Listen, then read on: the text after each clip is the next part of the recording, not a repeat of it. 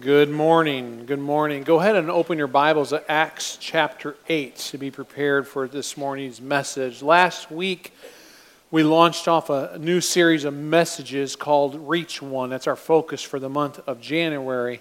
The main goal that I laid out to you, church, last week to make a high priority in our lives that during 2018, we'll make it a goal to reach one person in the name of Jesus. That this would be our goal, is what we laid out, that with God's help and my church's support, I'll do my best to reach one. In other words, that with God's help, that there's no way for me to do this by myself, and so I know that I'm going to ask God to help me, and that together as a church, we make it a high priority that we're focused on helping other people know the message of Jesus, and so we work at that together, support one another, and I'll do my best to reach one. I ask you to identify one person through prayer who does not walk with God as far as you are aware, or they maybe need some help and begin praying for that person. Now, some of you say, Well, I wasn't here last week. So today begins your day to, to identify that person. God, who is the person you have in my life? Is it a coworker? Is it a family member? My mom, my dad, my brother, sister? Maybe it's my son or my daughter? Is it a neighbor? And maybe you start making this list of, of three or four people and you just start praying, God, who's the one that you're going to help me and use me to connect them with you. I ask you to start doing that. Do you have that person in mind?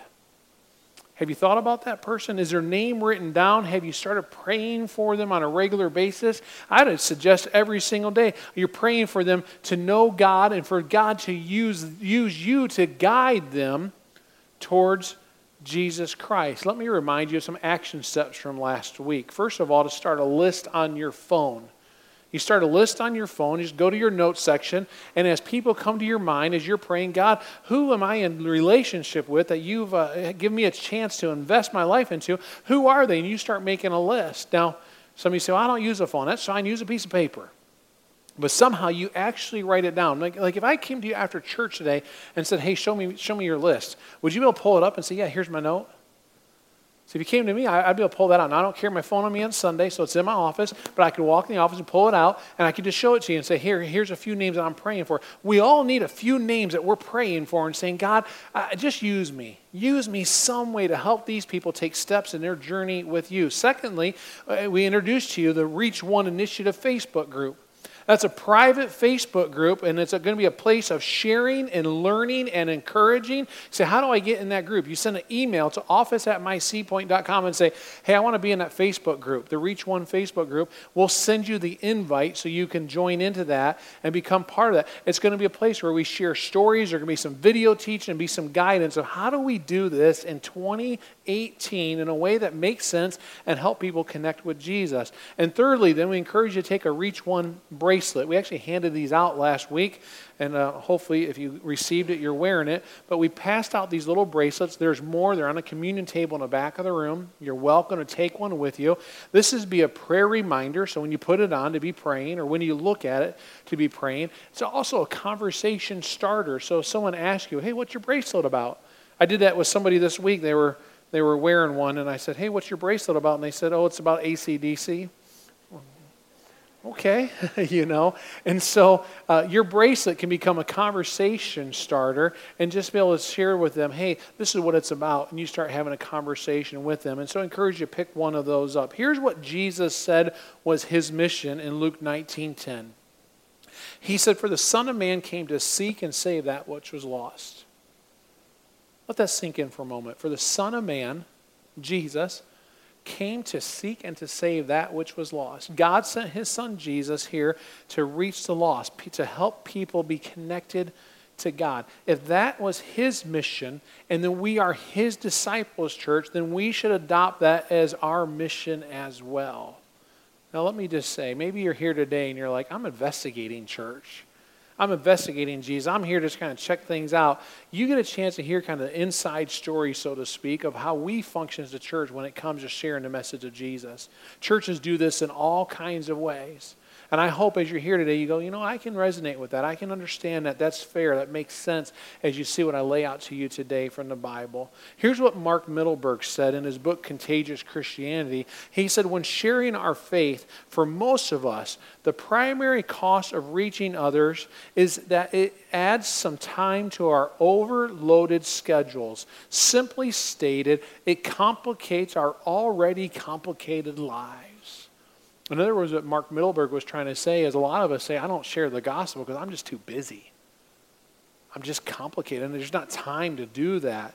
And yes, it does complicate our lives, but you know, so does going to school and taking music lessons and staying physically fit and getting married and going to work. So does having children and buying a house. But we do those things because they're an important part of what makes life meaningful and pleasurable. And our investment in these activities pays dividends of fulfillment and enjoyment.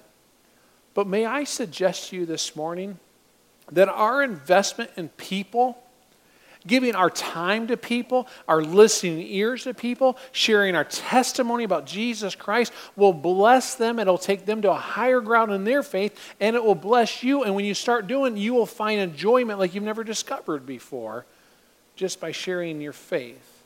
So today we move on from the topic of prayerfully identifying one to thoughtfully inviting one to Jesus inviting one to know who Jesus is. And I think it helps to look at a biblical model or a biblical example anytime we're talking about this stuff. So that's why I had you turn your Bibles to Acts chapter 8. There are lots of examples in the New Testament people sharing their faith. But I want you to just focus in on Acts chapter 8 with me and look at what one of my favorite Bible passages is. It starts in verse 26. Listen to what it says. Now the angel of the Lord said to Philip, Go south to the road, the desert road that goes down from Jerusalem to Gaza. So he started out, and on his way he met an Ethiopian eunuch an important official in charge of all the treasury of Candace, queen of, queen of Ethiopians, this man had gone to Jerusalem to worship. And on his way home was sitting in his chariot reading the book of Isaiah the prophet. The Spirit told Philip, Go to that chariot and stay near it. Then Philip ran up to the chariot and heard the man reading Isaiah the prophet. Do you understand what you are reading? Philip asked. How can I, he said, unless someone explains it to me? So he invited Philip to come up and sit with him. The eunuch was reading this passage of Scripture. He was led like a sheep to the slaughter. As the lamb before him, the shearer is silent, so he did not open his mouth. In his humiliation, he was deprived of justice. Who can speak of his descendants? For his life was taken from the earth. The eunuch asked Philip, Tell me, please, who is the prophet talking about, himself or someone else? Then Philip began with that very passage of Scripture and told him the good news about Jesus. As they traveled along the road, they came to some water, and the eunuch said, Look, here is water. Why shouldn't I be baptized? And he gave orders to stop the chariot. Then both Philip and the eunuch went down into the water, and Philip baptized him. I think there's some lessons to be learned in there. There's some examples, some steps that we can see that Philip took in this relationship that helped lead this important official to surrendering his life to Jesus. As you look at this passage, I actually see six in this passage. First of all, Philip obeyed the Spirit. He obeyed the Holy Spirit. Look at verse 29. The Spirit told Philip, Go to that chariot and stay near it. So Philip hears the small whisper of God, the Spirit of God that says, See that chariot up there? I want you to get by. I, I envision them walking along, and the chariot's moving along to walking, and Philip's like, I got to catch up to it. And he runs up there and gets by it, and he's like, okay, now I'm just going to stroll. He doesn't know why the Spirit told him. The Spirit didn't say, Now listen, I want you to get up by that chariot because when you get up by that chariot, now this is going to happen and that's going to happen, this is going to happen. No, the Spirit just said, You get up by that chariot. What Philip do? He didn't sit back and go, now, hold on. I like my strolling pace that I'm at. You know, I'm kind of busy, God. Got no time. Now, hold on. I may have to hurry to get up there. That's going to really, you know, make me tired. He didn't come up with all these excuses. He just heard the voice and he said, okay, I'll get up there. And when he got up there, because he was obedient, he had a God ordained moment. He, he had a divine appointment, so to speak, that God had already planned. And it was almost like a test, like God saying, Are you going to listen? And if you do, watch out. And he listened. Okay, I'll get up there by that chariot. I just wondered a small, still voice inside. When is it God says, hey, that coworker needs an extra five minutes? Hey, that neighbor needs you to spend some extra time with him and maybe uh, just listen.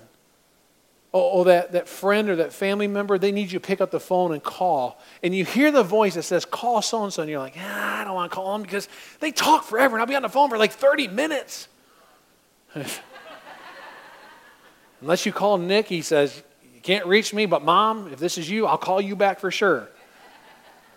I try to tell him I'm just as important as mom. Call me back, Nick. But so, you know, that appointment happens. We listen to the voice. You know, that spirit that was talking to Philip, if you're a Christian, you have that same spirit living inside of you. That same spirit can guide you. That whisper, that voice can guide you to say, hey, just take this one step and a divine appointment can happen. Look at what happens next. Verse uh, number two, he asks good questions. Look at verse 30. Philip ran up to the chariot and heard the man reading Isaiah the prophet. He says, Do you understand what you're reading? So he runs up by the chariot. Here as he's reading the scripture, and he just asks, Hey, do you understand what you're reading? He did not use a canned approach to reach out to Ethiopian eunuch. He'd say, Hey, now let me sit down with you and let me share with you the Roman road. And as we walk down the Roman road, I'll tell you all about the gospel. He didn't use some sales pitch, he didn't use some gimmick, he didn't use some manip- manipulation. He didn't pull out a megaphone and say, Turn or burn! That's not what he did.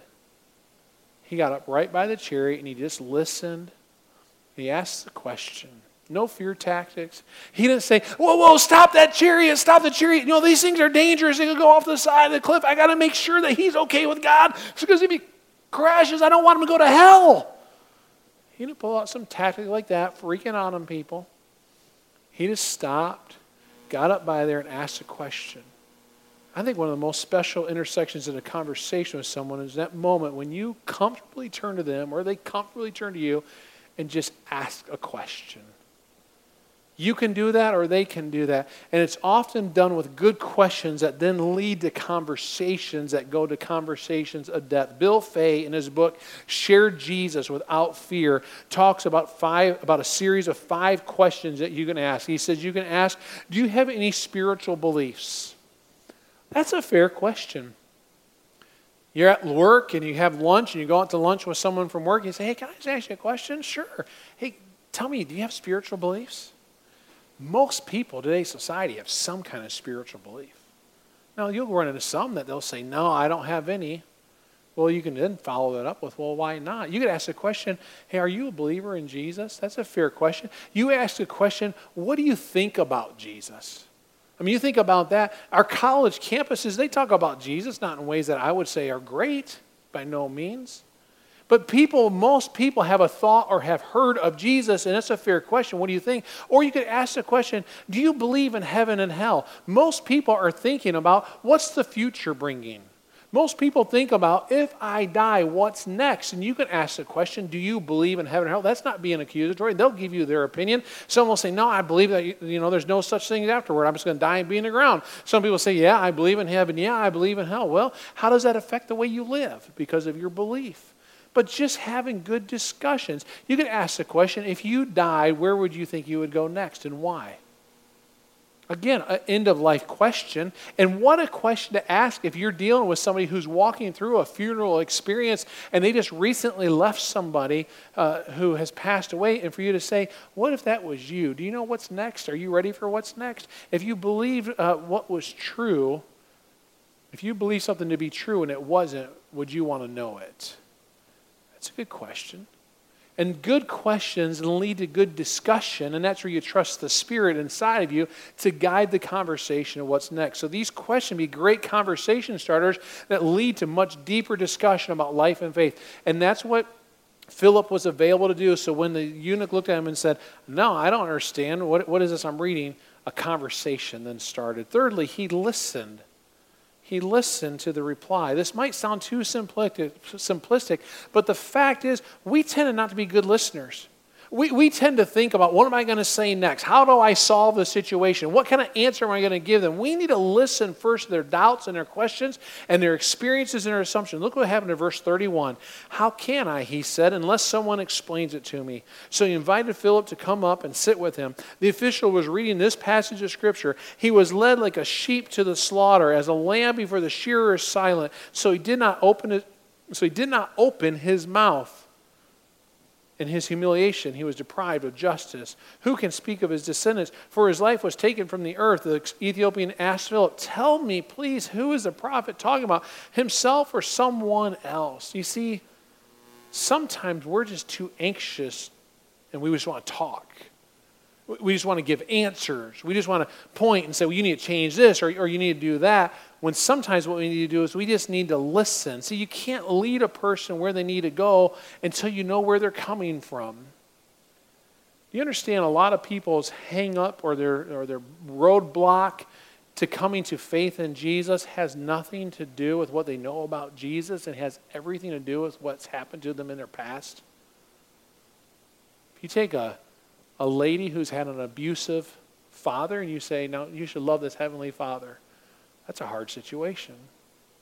You take a man who hasn't had a fatherly example and you say, God's your father, and you're like, Father? My father was trash. You take something where someone's been through an abusive situation in a church that was abusive or difficult or a church split, and they walked away from it and they go, I don't want anything to do with the church. It's messy and ugly and they don't and you don't understand that and you're just trying to give them jesus jesus jesus without knowing what they've walked through. And so we've got to listen. We've got to walk in somebody else's shoes walk along with them get to know what's going on in their life. And god through the spirit will guide you on what to say and when to say and what to do and, and when to do. This might be the best tip for sharing your faith with others. Becky pippert says don't see people as interruptions to your schedule they are there by divine appointment. Jesus wants us to see their needs, their loneliness, their longings, and He wants to give us the courage to reach out to them. How do you see people? Are these annoying to you? Are they interrupting life? Or do you go, God, you brought me this person? God, you brought this conversation. God, I'll enter into it, and it may be messing up your schedule. But you say, I'm still going to enter in. See, listening is the very best nonverbal way that you can communicate to a person, I care about you. And I think we most understand that. We know that when someone gives us some time and someone takes the time to listen in, you go, man, that person gave me some time and they listen. Boy, they really care about me. It really that they're telling you you're important to me because you took time with me and you spent time with me. I'm interested in learning about who you are and what you think is what you're communicating. So listening is so key. And from the account here in the scripture, we can see that's exactly what Philip did. He spent time in a chariot listening. Number four, he explained the basic salvation from the Bible. Look at verse 35. Then Philip began with that very passage of Scripture and told him the good news about Jesus. So he's riding along and he has questions, and he says, Philip then told him the good news about Jesus. In other words, he shared the gospel. It's, it's at this point that sometimes believers falter a bit. They're like, uh, I've been in a relationship, I've been a friend, and I've been caring about, it, and now they ask me a spiritual question. We go, Oh, what do I say? If that's the number one excuse I hear from people in America today is, well, I don't talk about things of faith with my friends because if they ask me a question, I don't know if I can answer it. There's that fear factor. But see, if you're a Christ follower, you have the same spirit living inside of you that the Apostle Paul had living inside of him. And you have the same spirit living inside of you that told Philip, get up by that chariot. And you have the same spirit living inside of you that your preacher has living inside of me. Now, sometimes people say, Brian, I want to get you together with my friends so you can tell them about the gospel, or, or you'll grab an elder or you're a small group leader. And that's okay. But I got to tell you, the best thing to do is for you to tell them for you to say, well, here's what I know. Now they ask you a question and go, you know, I really don't have a great answer on that one. Let's figure it out together. Let's open the Bible. Let's do a little research, and I think we can find some answers. I'd be glad to help you get stuck like that, but there's a lot of tools out there, and you can do that. It's not a bad thing to bring them to me or bring them to a friend, but the best thing is that you've established the friendship, you've invested the time, you've demonstrated credibility, you've developed the trust, you have earned the right to be heard. So speak up and share somebody. Here's who Jesus is, and here's what he's done for you.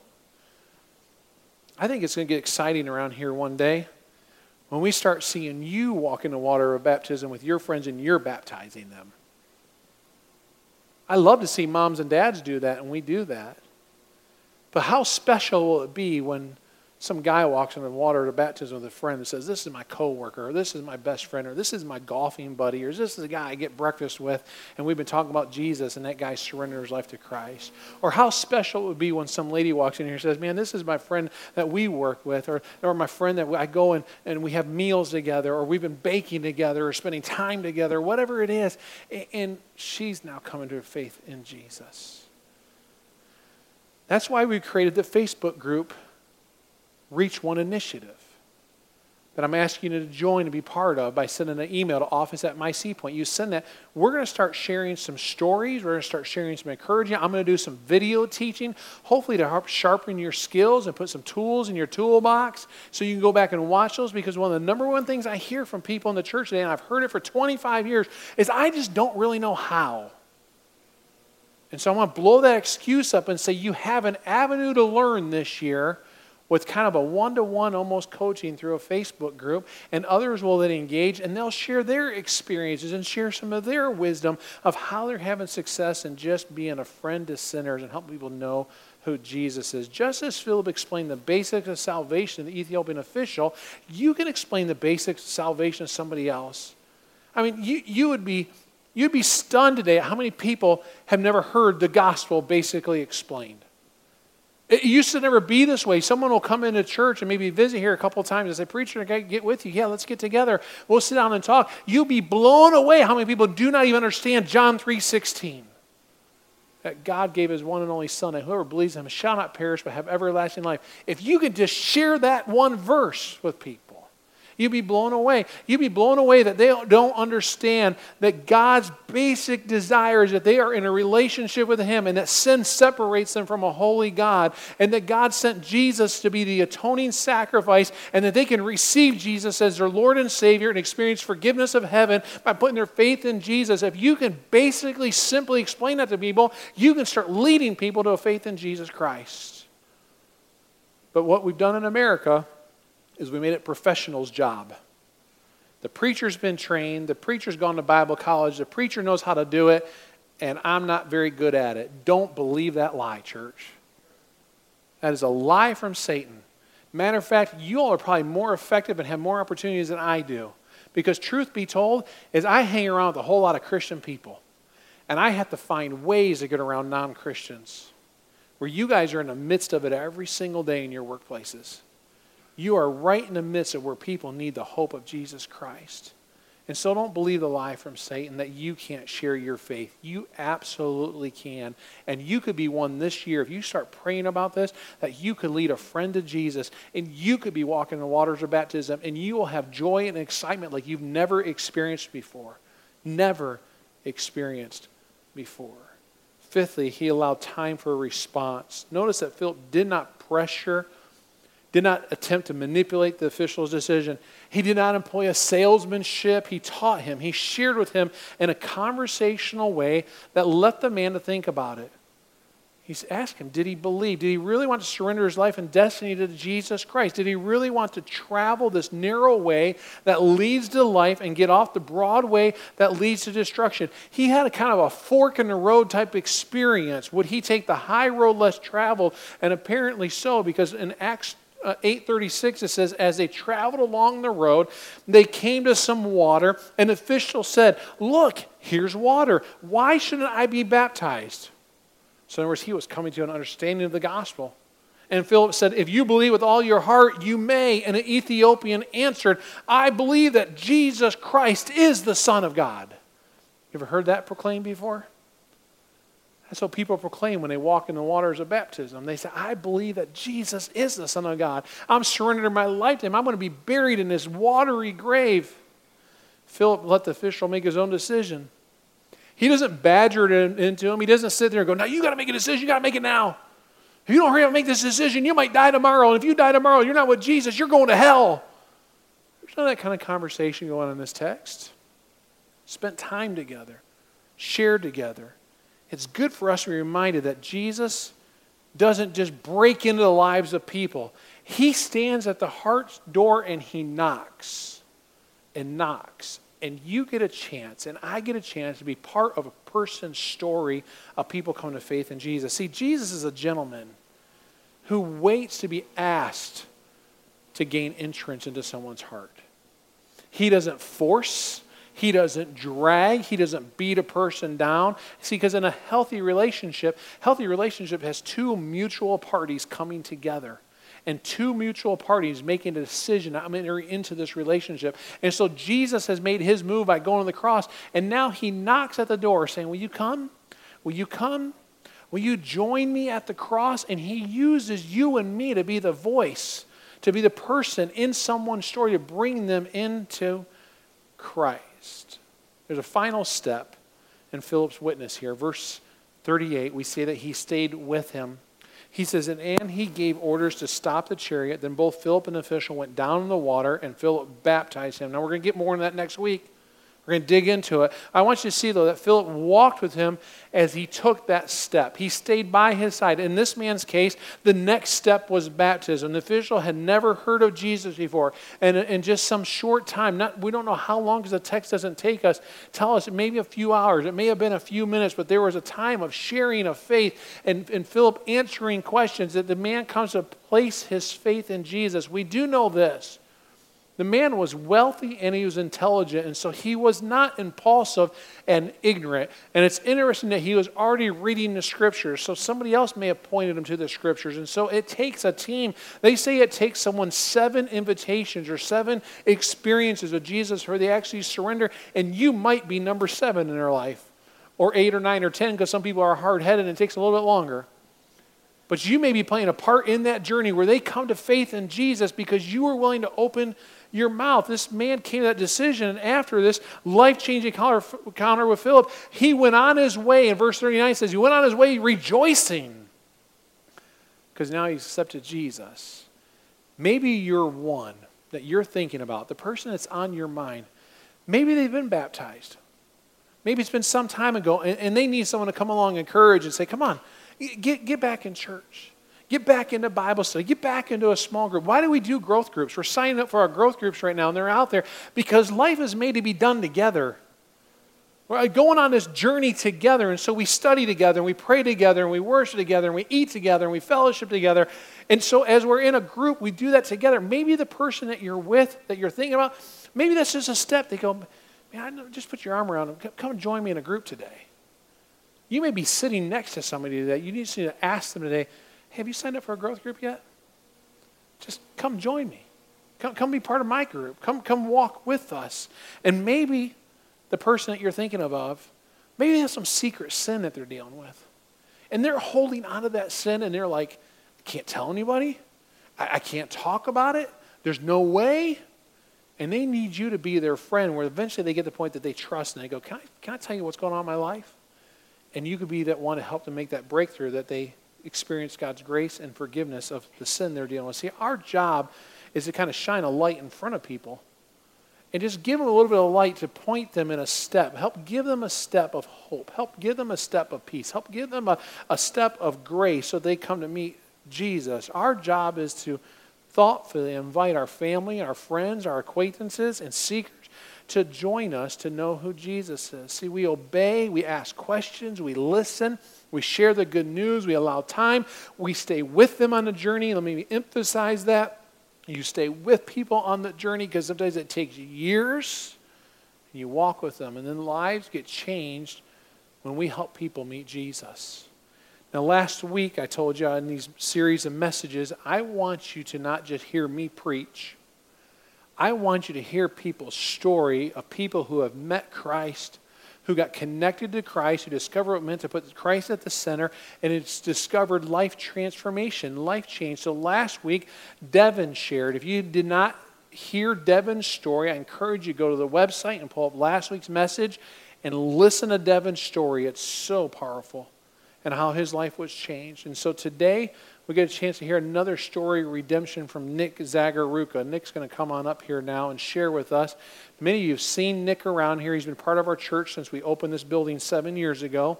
He's grown in his influence and leadership around here, and he leads our, some of our team ministry stuff. He helps to facilitate and lead a small group.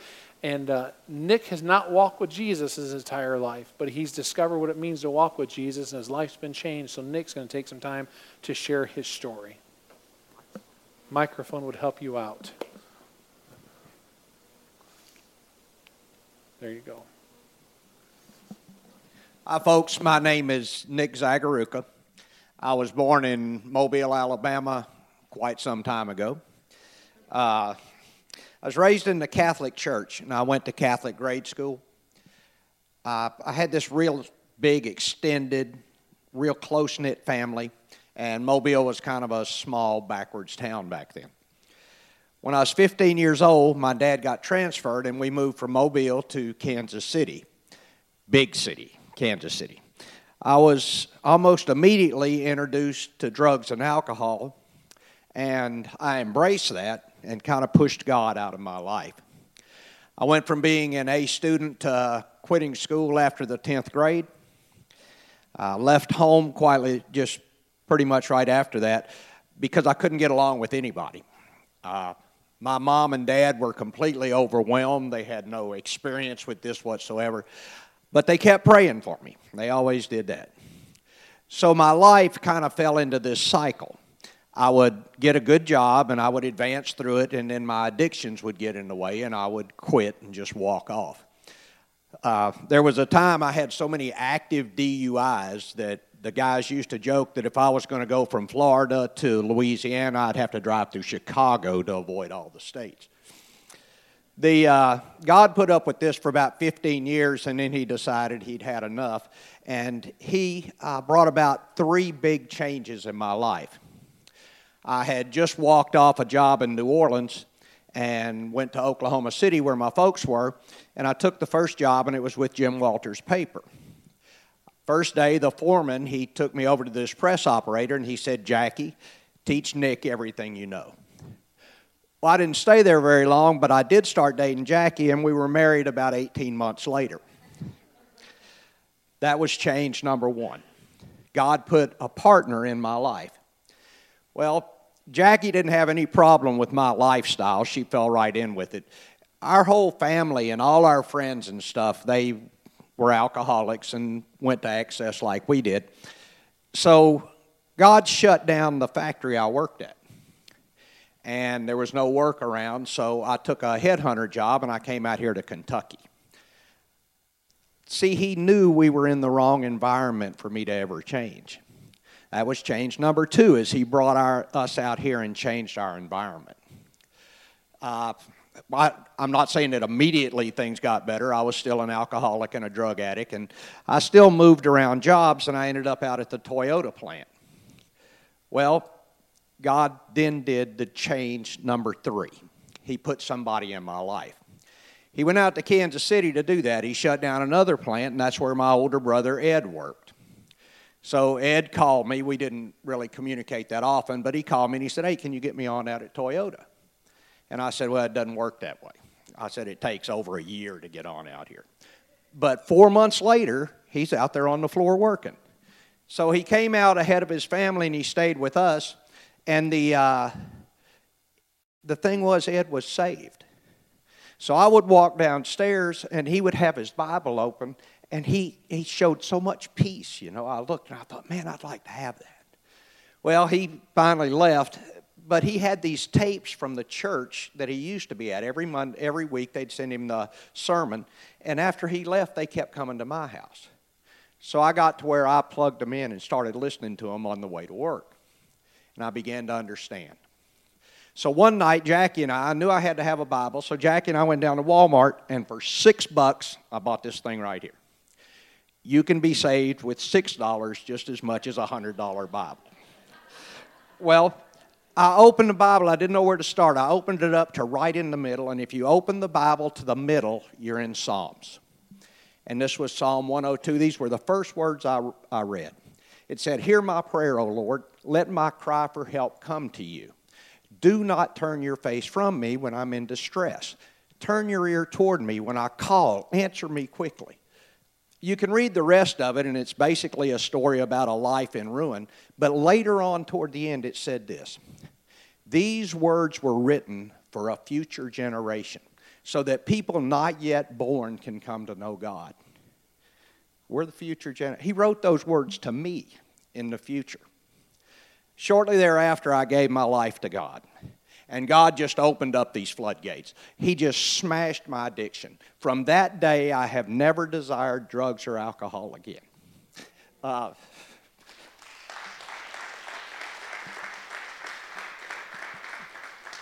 Another kind of neat thing is that my language was atrocious. It was so bad that I'd been called into the office at work and they told me, change your language or change your job.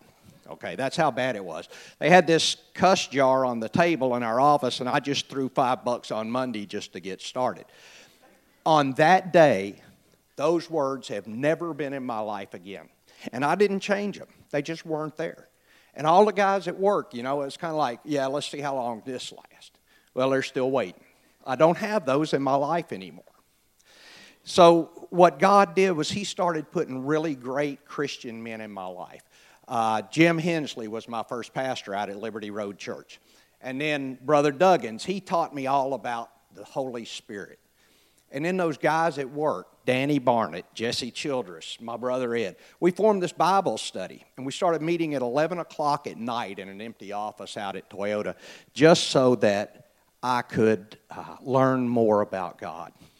And since then, He's put a lot of people in my life to teach me and He's blessed me with people that I got to teach to. And you know what's the neat thing? For 30 years, my mom prayed till she got her answer, right? And for 30 years, my change number one, Jackie back there, she's been there with me too. Okay, did you guys see what I did? Did you catch it? In less than 10 minutes, I've told you about the concept of God. I've told you that He is alive and active and that He can change your life. And I left open the door for a lot of questions you can ask me just so that we can start that conversation. It's called witnessing. That's how easy it is. It's just your story. In the Bible, 1 Peter 3:15 says this, always be prepared. Always. Whether you're at work or at home, down at the store, even here at church. Be prepared to give an account for the joy that lies within you. Right? The account, it's just your story. It's who you were, what God did in your life, and who you are now. That's all there is to it. Now, I'm going to step down, and Brian's going to come up here. And if he were to look around the church and point at you and say, Your turn, are you ready to come up here and tell everybody what you did or what God has done in your life? You should be, because that's what He wants us to do. I'm Nick Zagaruka, and for 17 years I've been a sold out, born again child of God. And I thank you very much.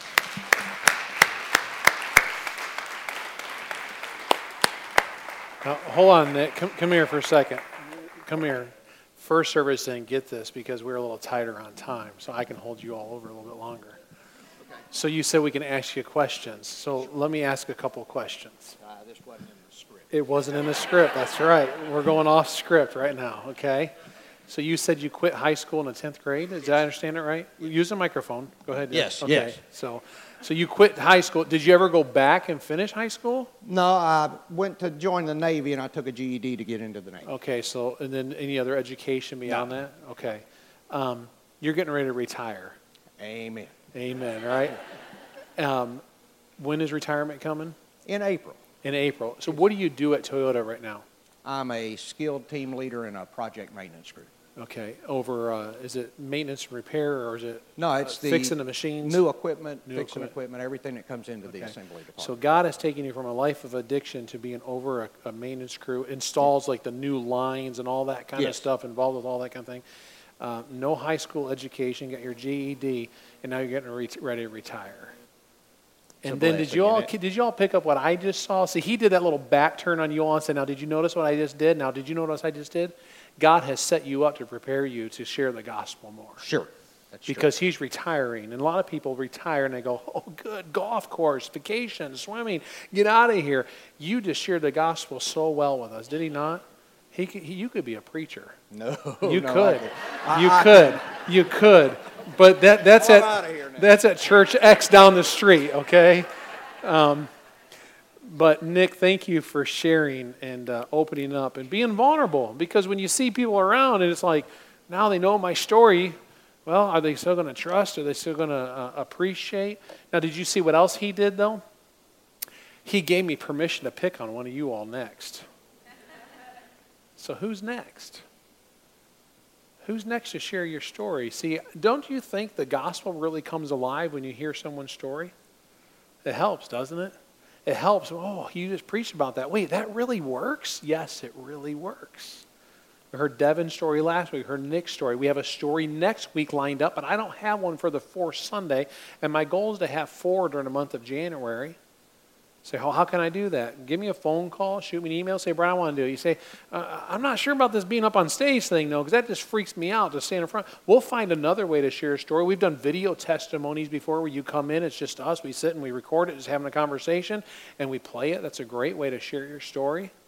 Love to have some ladies share their story. People hear your story, they connect with that. My goal is that we have someone share their testimony at least once a month throughout this entire year. So we do four during the month of January. We have 11 more months. So by the end of the year, we'll have 15 testimonies. We'll have recorded because we record these. You'll have a chance to grow in that. And so I would love to hear your story, but it starts with us, you know, you being willing to at least share it and say, hey, Brian, let me tell you a little bit. We'll get together no more. Let's see how God works in the life of this church. And I would love to have that become a regular part of this church that we're hearing stories of God's mighty hand. So this morning, you're here, and I just want to ask you are you ready for your next step? God has next steps for everybody, whether people are walking with Him or they are not walking with Him. Maybe you've just heard the name of Jesus throughout most of your life, but it's never been personal, never been real. Maybe your next step is today I need to make it real. Today I need to accept Jesus. Today I need to surrender to Jesus. Today I need to do exactly what Philip did, the Ethiopian eunuch official, and walk in the waters of baptism. And I need to surrender and be water, buried in the waters of baptism. We're ready for that to help you do that if today is your day. Maybe today your next step is, you know, I just need to be committed to being in worship. Or maybe your next step is, I want to get involved in a growth group. Maybe your next step is, I'm going to call that neighbor across the street and have them over for dinner and just get to know my neighbor I've been living next to for the last five years. Maybe your next step is, hey, that coworker I've been thinking about, I'm going to start having coffee with that coworker. Maybe your next step is just to pick up the phone of somebody that God's bringing to mind and you just call them and say, you've been on my mind. How are you doing? And allow that conversation to take place. Maybe you have a next step today. See, are you ready to take a step? That's what the Ethiopian eunuch did. He met Jesus and he took a step. That's exactly what Philip did. He took a step. He listened to the Spirit and took a step and moved just one step at a time. So today, if you're ready to take the step, you say, I, I want to know Jesus is my Savior. Maybe your step is walk to the back of the room as we have our communion here in a moment and say, Help me on this journey with God. Maybe your step is use your connection card and say, I want to talk with somebody about this. Maybe your step is just to make the commitment, I'm coming back again next week, God. I'll be here. Bow your heads with me and let's pray. Father God, we thank you, Lord, that you took this first step. You took the first step, God, by coming down out of heaven in the form of a baby by the name of Jesus. Lord, you took the second step by wandering amongst this earth with us and discovering what this world is like and walking and through all the trials and the temptations and the pains and the difficulties we walk with. God, you took another step by going to that cross and dying. You took another step by conquering the grave. And so, Lord, you've taken several steps, and we say thank you. Father, help us today to take a step with you. Help us today, just take one step on the journey with you, whatever that may be. Coming back to worship, getting a growth group, reaching out to a friend having a conversation, a friend, maybe for some, Lord, the step is today's a day of surrender. Father, help us to take a step with you. Lord, as we come to this time of communion, we remember that you took that first step by giving us Jesus. We say thank you for his body that has been shed, his blood that was shed on that cross, his blood, body that was given. And as we remember, Lord, we pick up these emblems and we remember and we say thank you for making it possible for us to be right with God through the death, the burial, and the resurrection of Jesus. We now honor you and praise you during this time of communion. Amen.